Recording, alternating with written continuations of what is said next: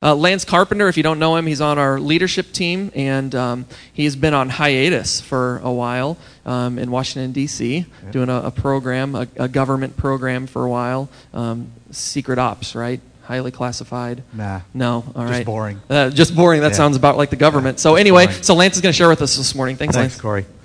Um, can everybody hear me okay? Great. We're going to pray again. You know, we're a praying church. Uh, we believe that uh, Jesus is alive, amen. And we believe that our God is a living God, and He's out there for real, not just some thing, a cloud or an aura. Uh, our God is a living God who has personal relationships with us. So we like to talk with Him, we like to commune with God. So if you would join me just one more time in prayer. Heavenly Father, I thank you for, uh, for this body of believers called Family Bible Church. And I just pray, Lord, that uh, we would continue to grow in a meaningful way as individuals and as a corporate body. I pray, Lord, that as we got, get into your word today, that it would have meaning, that it would touch our souls and our hearts and our minds in a way that uh, help us to move further in our discipleship walk. I pray, Lord, against any false teaching. I pray that uh, we interpret your word accurately, we divide it rightly, and that uh, we can take away from here uh, something for us in our lives each and every day. Thank you, Lord, for the opportunity we have to, to get together in fellowship and to be in your word. In Jesus' name, amen. Okay. Um, I'll, I'll probably walk around a little bit here. I may sit down if I get tired or something, but um, I, I, usually don't, don't get tired until about two or three hours into the, the, the discussion. So, anyway, um, I do have slides. I'm getting into the modern age. And so, what I want to talk about this morning is a checklist, a checklist for disciples. Um, so, so, why disciples? You know, why is discipleship a big deal? For our church, it's a big deal. Um, we believe that, that our journey is a journey of increasing discipleship, that we come closer and closer to Christ and, and to God the Father and uh, the Holy Spirit in our day to day walk. And it's something that's important to us. You know, does God need our efforts, our work? Uh, to accomplish his will? Does he? It's a pop quiz. No, he doesn't need it. He's God. Okay? Sometimes we forget that.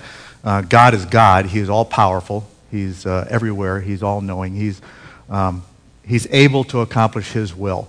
However, he delights in using his people to do that. And, and the other thing that, that he does by, by using us and our efforts, our works, our, uh, ministries and things like that is that it teaches us, it grows us, it makes us stronger, okay, makes us uh, more godlike. That's, that's ultimately what we're trying to, trying to accomplish. Um, he delights in our worship, okay, that's what we were created for. We are created beings, created specific to worship God, okay, we were not created to accomplish what God wants to accomplish. We were created to worship Him. So we kind of need to keep that straight and remember that. The other thing that we need discipleship for is that we need to raise up leadership in the church. Okay, the church um, has leadership because we are humans, because we are, are uh, faulty, because we sin, because we are not perfect. We have a leadership construct that we use as governance. Now, we all know that Christ is the head of the church. Okay, that is ultimately the truth.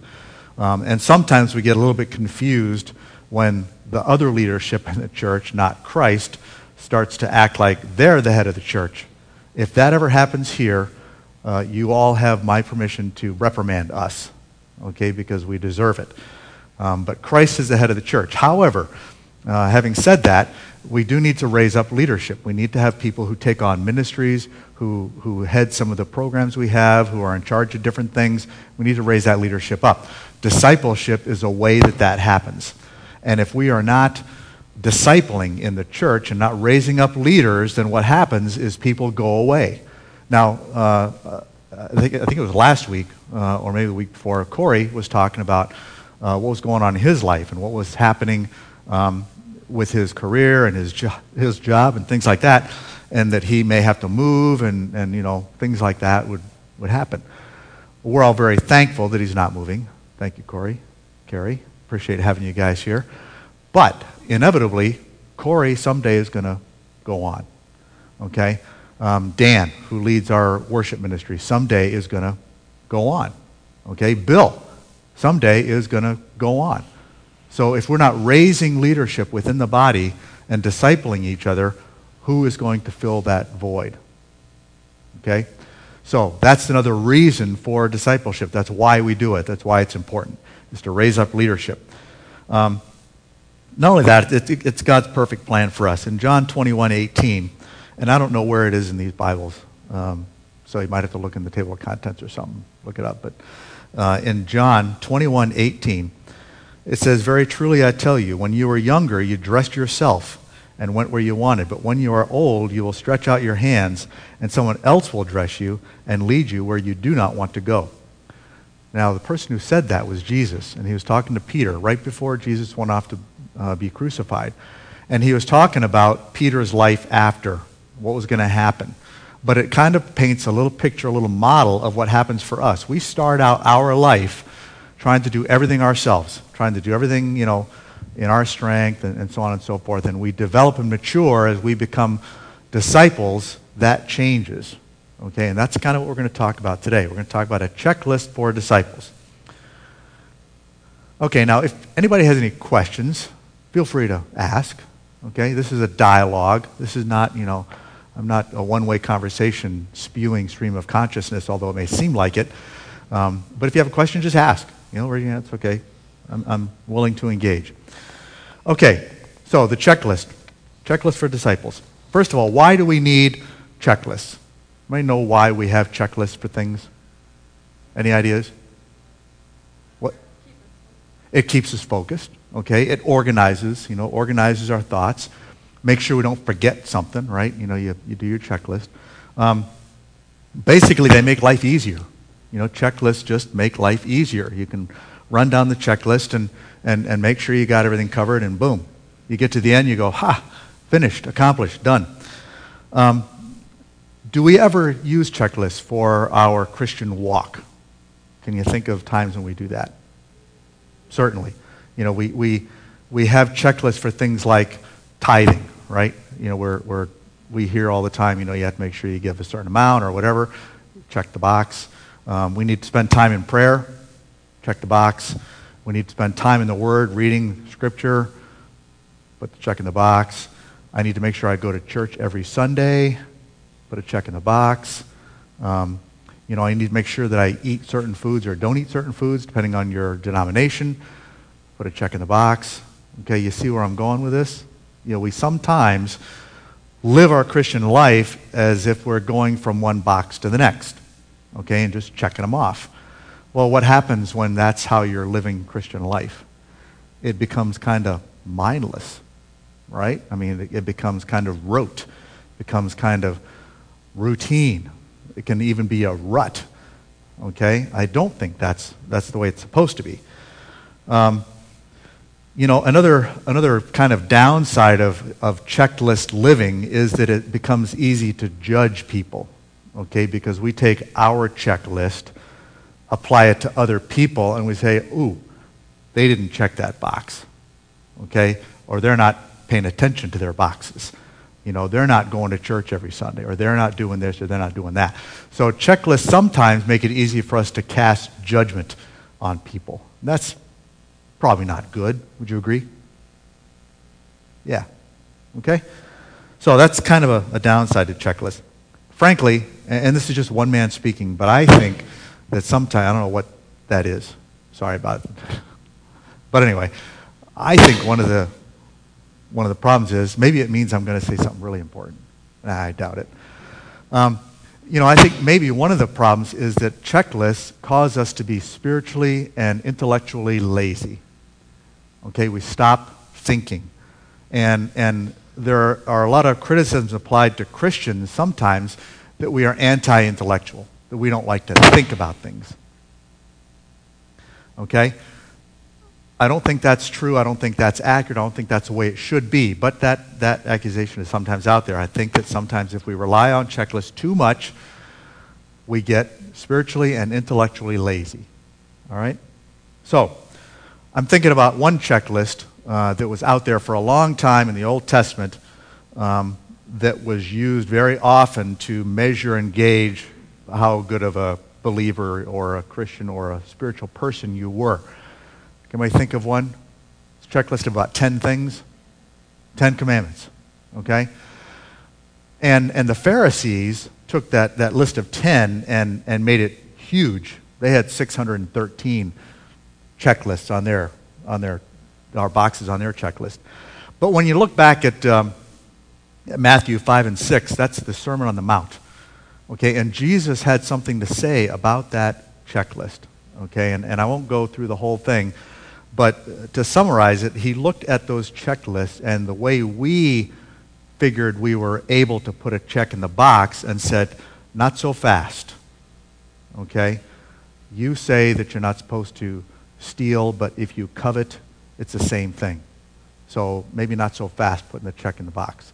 Okay? You say that you're supposed to not commit adultery, but I say if you lust, same thing. Not so fast. Okay? You get my drift? He looked at checklists totally differently than the way we do. And that's kind of where we're going today. Okay, so here, here's our checklist. And the first item on the checklist is ditch the checklist. Okay? Get rid of them.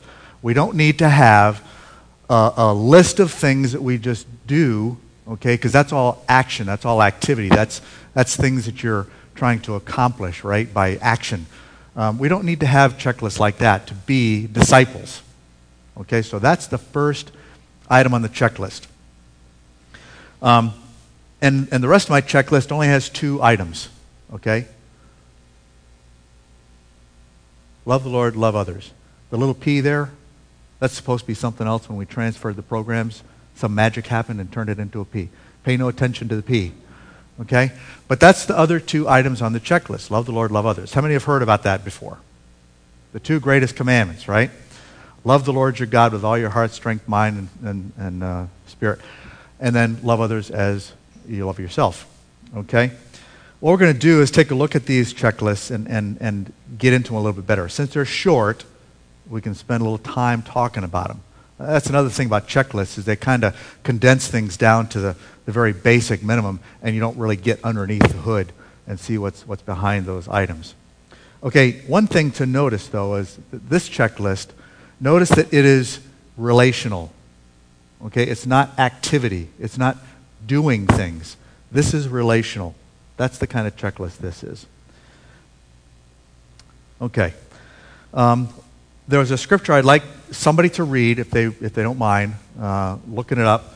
It's uh, 1 John, the New Testament, 4, 7 to 21. It's a little bit long, but it talks about God and love. Okay? Anybody got that? 1 John 4, 7 to 21.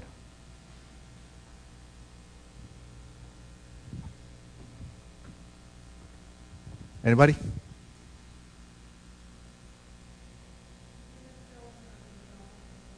Okay, hang on. Hang on. I'll get you a microphone. Who's got it? Ruby. Want to make sure we can hear you. You dear children are from God and have overcome them, because the one who is in you is greater than the one who is in the world. They are from the world and therefore speak from the viewpoint of the world, and the world listens to them. We are from God, and whoever knows God listens to us. But whoever is not from God does not listen to us. This is how we recognize the spirit of truth and the spirit of falsehood. Dear friends, let us love one another, for love comes from God. Everyone who loves has been born of God and knows God. Whoever does not love does not know God, because God is love. This is how God showed his love among us. He sent his one and only Son into the world that we might have lived through him. This is the love, not that we love God, but that he loved us and sent his Son as an atoning sacrifice for our sins. Dear friends, since God so loved us, we also ought to love one another. No one has ever seen God, but if we love one another, God lives in us, and his love is made complete in us. This is how we love, that we live in him and he in us. He has given us of his spirit, and we have seen we have seen and testified that the Father has sent his Son to be the Savior of the world. If anyone acknowledges that Jesus is the Son of God, God lives in them and they in God. And so we know and rely on the love God has for us. God is love. Whoever lives in love lives in God and God in them. This is how love is made complete among us so that we will have confidence on the day of judgment in the world we are like Jesus. There is no fear in in love, but perfect love drives out fear because fear has to do with punishment. The one who fears is not made perfect in love. We love because he first loved us. Whoever claims the love of the love yet hates a brother or sister is a liar. For whoever does not love their brother and sister, whom they have seen, cannot love God, whom they have not seen. And he has given us this command as anyone who loves God must also love their brother and their sister. Thank you, Ruby. Okay, that was a little long, but frankly, I had a hard time cutting it off at that. I mean, it's some good stuff in there. But it talks a lot about love, talks a lot about God, A couple key things about that verse that we're going to get into a little bit more specifically here in a bit uh, is three words God is love. Okay? And we need to remember that as we go on through the checklist. God is love. Um, the other thing it talked about was God being in us, us being in God, you know, that kind of thing. We need to keep that in mind as we go along, too. But I wanted to lay the foundation there that God is love. And this is not love like we sometimes allude to it, you know, in our society today. You know what I'm talking about, right? It's a different kind of love. We've, we've trashed God's love by, by demeaning it in some ways to some lesser kinds of love. So we'll talk about that too. Okay, so ditch the checklist. Formulas. First of all, Christian life is not a list of do's and don'ts. Okay, when I first uh, started thinking about uh, becoming a Christian, that was one of my big concerns. I said, ah, I don't want to follow that list of do's and don'ts. It's too restrictive, it's too confining. I don't like it. I got life to live. Da, da, da. Anybody else have that same thought ever? Okay, anybody have that thought now? You know, maybe. But, uh, but Christian life is not a list of do's and don'ts. It's not a series of formulas. You can't take life in Christ and just plug it into a formula. It, it just doesn't work that way. I mean, Jesus did not operate that way. Uh, when it came to healing, um, there were even arguments about the way he actually healed. Okay, if you remember back in Scripture in the New Testament, there was uh, these two blind guys that got together afterwards and compared notes about how Jesus healed them. Okay, one had Jesus spit on the ground, made mud, put it on his eyes, had to go wash in a certain river. Another guy, Jesus just spit on his eyes and healed him. He washed in the river and healed him. Okay, he didn't do it the same way. It wasn't a formula. Um, yet they got together and there were arguments about that. Okay, they kind of lost sight, no pun intended, of the fact that they were healed. That's what mattered. They were healed. How it happened became the issue. Okay, and sometimes that's what we do when we try and take Christian life and plug it into a formula. If I do this, this, and this, I will be doing the right kind of things. Okay? We just need to be careful of that. Again, we talked about the Sermon on the Mount. Um, does that mean that what we do doesn't matter? No. Certainly, what we do matters. But the reason we do it, the motivation behind why we do it, that's probably more important than what it is we do ultimately. And that's kind of what Christ was getting at with the Sermon on the Mount. It's a, it's a heart matter. It's a thing about the heart. It's what's inside that drives you and motivates you that is important to God not what you ultimately do. Because remember, He doesn't need us to accomplish His will, right? So what we do is not the most important thing. It's what motivates us and drives us and, and, and inspires us to do the things that we do that matter. But what we, what we do still does matter. Okay, so there's a new way, a new way of doing things, not the checklist way. Um, oh, and by the way, the checklist way was very popular in Israel. Okay, remember when the priests went in to offer sacrifices and everything, if you've read all that stuff in the Old Testament, it's a big old checklist. You know, you got to do things a certain way. You know, you got to split the dove by the breast. You know, not use metal implements. You know, it's just it's a big checklist. Okay, there's a popular way, but now there's a new way. Okay, first in um, Romans eight fourteen. I'll give you a little bit of time to find that. If you, if you aren't looking this stuff up and reading it on your own, I would encourage you to do so. Okay? We need to be reading God's Word. I would also encourage you, if you have a Bible and you do read it and you see something that's really cool and you like it, write in it. Okay, it is not sacrilegious to write in your Bible. All right, it's okay. They'll print more. All right, it's not a big deal. But when you do that, if you take notes in the margins, if you highlight, if you underline, if you do those kind of things, when you go back and read it again, it'll re- refresh your memory of some things that God spoke to you about. So I would encourage you if, you, if you have a Bible of your own, go and write it. If you don't have a Bible of your own, take one of these. We'll give it to you. Okay? But I would encourage you to write in your Bible. Okay? It makes it personal. It's now between you and God. Remember what kind of checklist that was? Relational. It's a relational checklist. Okay? So go ahead and write in your Bible if you, if you feel so inclined. Anyway, Romans 8:14 it says for those who are led by the spirit of God are the children of God. Ephesians 5:17 to 18. And I probably should have put all these up here but I didn't. Okay? Um, Ephesians 5:17 to 18. Therefore do not be foolish but understand what the Lord's will is. Do not get drunk on wine which leads to debauchery instead be filled with the spirit. Okay, that's talking specifically about God's will. Galatians 5 4 through 6. You who are trying to be justified by the law have been alienated from Christ.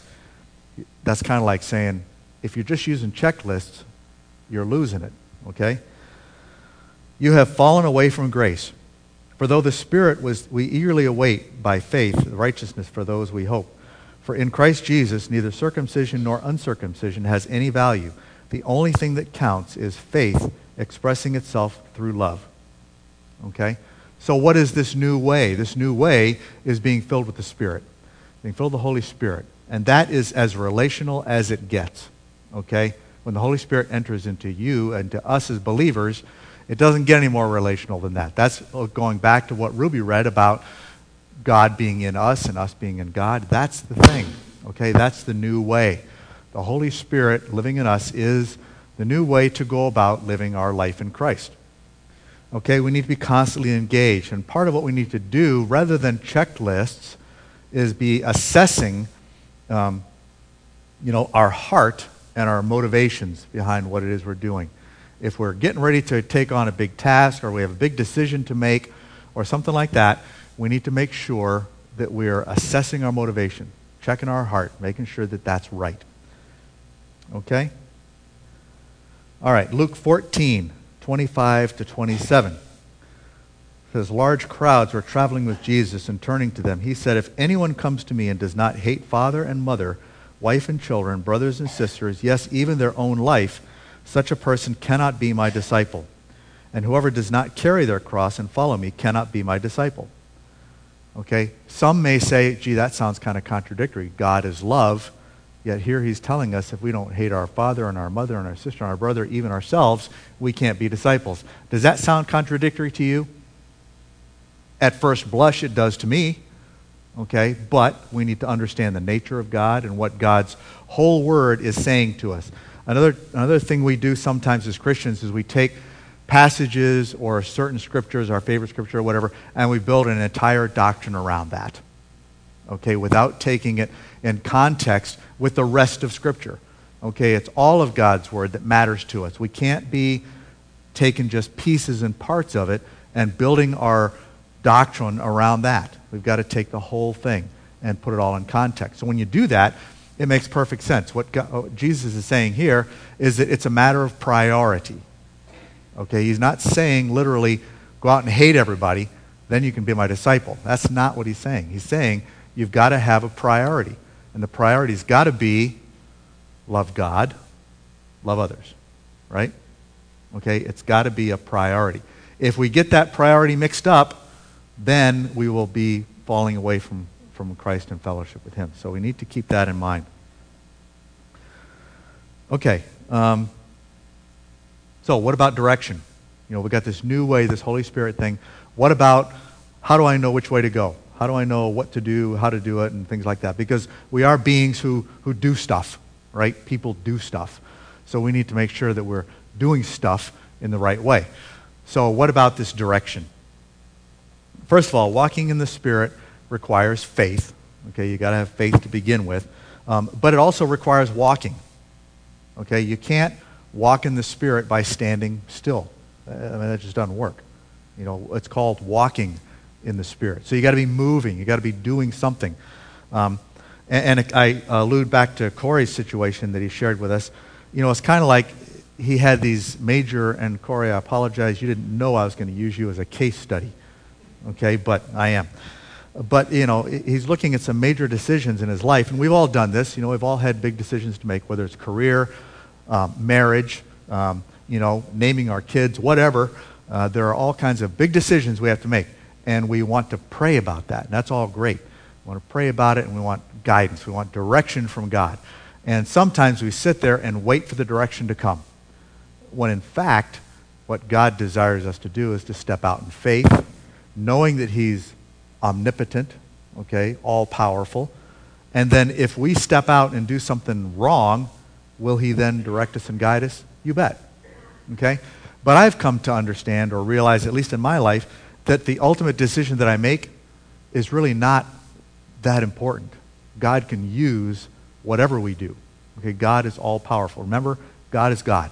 So sometimes we get all wrapped around the axle about which decision we make when in fact just making a decision and moving forward is all that it takes.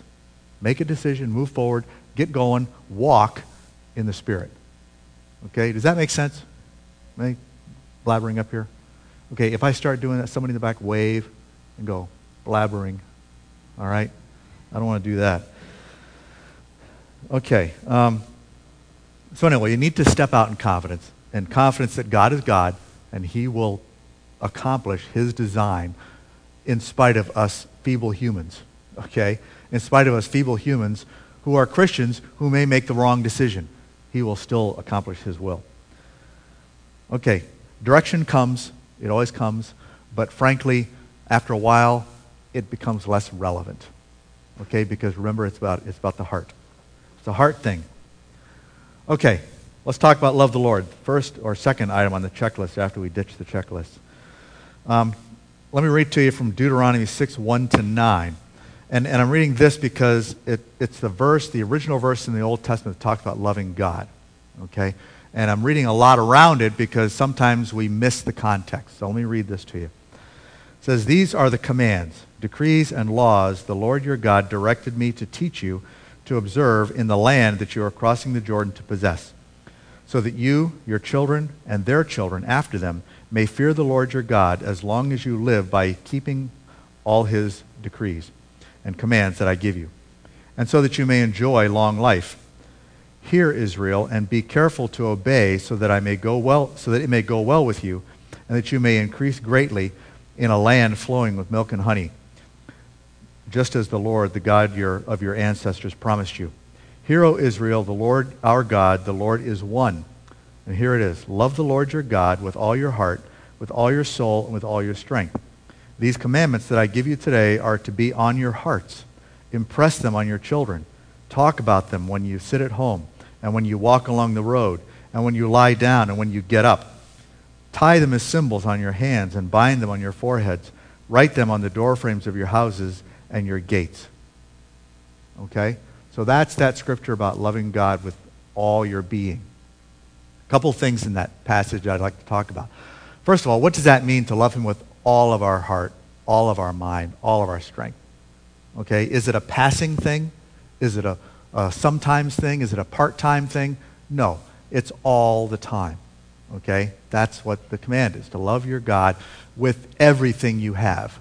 Okay, so if we have something in our lives that we're holding back and it gets in the way of our loving God, we need to reassess that. That's a heart condition that we need to address. Okay? Um, but love is often misunderstood. Now, because God is love, remember, Ruby read that in 1 John? God is love. Because God is love, who defines love? God does. Okay, God defines love. Not us. We don't define it. Hollywood does not define it. Dr. Phil, Dr. Ruth, Dr. Oz, Dr. Whoever, pick a doctor. They don't define love. Okay, God defines love.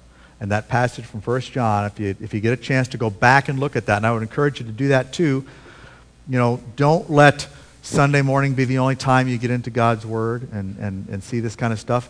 A lot of times after service, go back and read the stuff we talk about eh, during the service because it may come back to you something different, okay? Or you may get reminded of something else, but it's going to be fruitful. So if you go back and read that passage that Ruby read, um, you will see what God does to define love. And it's, it's complex. Where's another place that, that God talks about love? Famous, famous chapter in Corinthians 13. 1 Corinthians 13. It's the one that everybody reads at weddings. Okay? Love is kind, love is, you know, love is all these things. Okay, that's another place where he talks about it. Okay, so we need to understand what love is. So to understand what love is, we need to understand who God is. Okay, the more we know God, the better we know God. And how do we get to do that? Reading His Word, fellowship, sharing with fellow believers, things like that. The more we know God, the more we understand what love is, the better we can apply that, the more we can actually love God. Okay, and, uh, and He loved us in a very profound and powerful way. Um, but we also need to rely upon Him as, and again, you know, God is not just the source of love, God is love. So we need to rely on God in order for us to even love. We, we can't even do it apart from God, at least do it right. So just keep that in mind. Okay, so God is love. We know that. Understand what that all means. Um, and then finally, so where's the evidence? How do we know when we're loving God? Anybody, anybody have any ideas? How do you know? How do you know when it's happening? That's a tough one. It's a tough question. And the problem with that question is that it leads us back to what? Checklist. We start coming up with measurements that we say, okay, I know I'm loving God because I'm doing these things. Okay? It's kind of circular. I apologize if it sounds like I'm rambling. So, the question I have is why do we need any evidence? Why do we need to prove to anybody that we're loving God? Do we? Do we need to prove to anybody? No. We don't. Okay? It's up to God. And God knows. Does God know if we love him? You bet. You bet. So, he's the only one we need to prove anything to. So, really we don't need evidence. It's it's all between us and God. And he will be frank and forthright with you about your love for him. Okay? And just to prove that God knows, I have a scripture here from 1 Samuel 16 7. Um, says, But the Lord said to Samuel, Do not consider his appearance or his height, for I have rejected him. He's talking about choosing a king of Israel. Um, the Lord does not look at the things people look at. People look at the outward appearance, but the Lord looks at the heart. Okay? So, God knows what our love is like, if it's there or if it isn't. If it isn't, He knows. All right? Okay, so what about loving others? I've got essentially the same list here. God is love. What does it mean? Where's the evidence? Um, first of all, God is love. The same things apply because God doesn't change. All right? Because God doesn't change. Love doesn't change. So, love we have for other people should be very much like the love we have for God, right? Makes sense? It's a logical leap. Um, every aspect of the laws that we talk about have to be um, derived from the truth that God is love. That's the truth that we always have to rely upon. Um, so, what does it mean to love others? Um, first of all, um, does it mean that we're loving others if they feel good about how we treat them? Is that the definition of love? No. Um, is it is it love if we just you know give everything to others? You know, we're called to give to others in, in Scripture. That's a calling of us. But does that mean love? No. Okay, if we look back again at the verse that Ruby read, that's not how God defined love. But yet that's how we often translate it, right? That's, that's how we often consider it. That's often what we use as the evidence that we're loving other people. Okay? Um, but the truth of the matter is, we cannot love other people apart from God. Um, not truly, not in the way of love that God has de- designed for us. So, the measure isn't do others feel good about how we're treating them. The test for whether we're loving others is is God glorified? Okay, that is the ultimate test for anything that we do is God being glorified. That's our ultimate goal, the glory of God. Uh, and Jesus talks about that in his prayer right before uh, going to the Garden of Gethsemane. Okay, there is, there is definitely an element of obedience in our loving others. We need to do that. But the point, again, is a matter of priority. Okay, the priority shouldn't be the things we do, the priority should be the heart attitude. If our heart attitude towards others is not loving, then no matter what we do, it won't matter. Okay, so it's priorities. You've got to get your priorities right. Okay, and then one other kind of measure, if we must have one, because we are people, we like to have that, um, is Galatians 5 22 to 25. Anybody know what that is? Fruit of the Spirit. Very good. Okay, and the fruit of the Spirit says, but the fruit of the Spirit is love. Hey, that's the first one. How about that? Love, joy, peace, forbearance, kindness, goodness, faithfulness, gentleness, and self control. Against such things there is no law. Those who belong to Christ Jesus have crucified the flesh with its passions and desires. Since we live by the Spirit, let us keep in step with the Spirit. Okay, I added that last little bit on there because it's relevant. Okay? Um, if we belong to Christ, we have crucified the flesh. Okay, we've set those priorities. All right, last one. So what? Okay, so what's the big deal? Now, this is supposed to have three little bullets on it, but they're not there. So use your imagination. I'll talk about it. Okay? The first checklist, the first bullet on the, on the slide is our checklist is short. Okay? Remember how many we had? We had three items on our checklist. One, ditch the checklist. Two, love God. Three, love others. That's the extent of our checklist. Very short. Okay? Should be simple, right? Remember, we're trying to live by the Spirit and think. Okay, I, I, didn't talk much about that earlier on, but, but we are supposed to be thinking. We're supposed to be intellectually engaged with God. Okay, God is not somebody who's going to come in and take us over. The Holy Spirit is not going to come in, take us over, and turn us into robots doing whatever He wants us to do. Okay, we need to be thinking. We need to be engaged intellectually as well as spiritually with God. So, we want to live by the Spirit and think. Again, the Pharisees had very long lists 613 check boxes. Okay, how'd that work out for them? Right? Um, and, and then the third point is that rather than living life mechanically, you know, following a set of rules, we need to instead uh, live our lives constantly assessing our relationships. Okay? It's relational. We need to constantly be assessing our relationships. Our relationship with God first, constantly assess that, and then our relationship with others. Now, I'm, I'm here to tell you that loving others sounds easy, and frankly, sometimes it's easier to love others who are strangers than it is to love others who are very near and dear to us, like family members, okay, other Christians in our own church. Um, you know, sometimes it's easier to love a stranger than it is to love the people we know. Okay, when you get to know people, you get to see all the warts and hairs and things like that, and we focus on that instead of focusing on what? The love. Okay, so we need to constantly be assessing our relationships.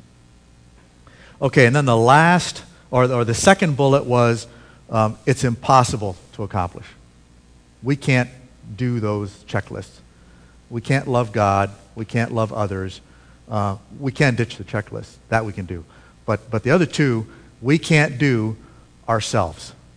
Okay, on our own, in our strength, in the flesh, we cannot do those things. We must do it with God moving through us by means of the Holy Spirit. That's the only way it can happen.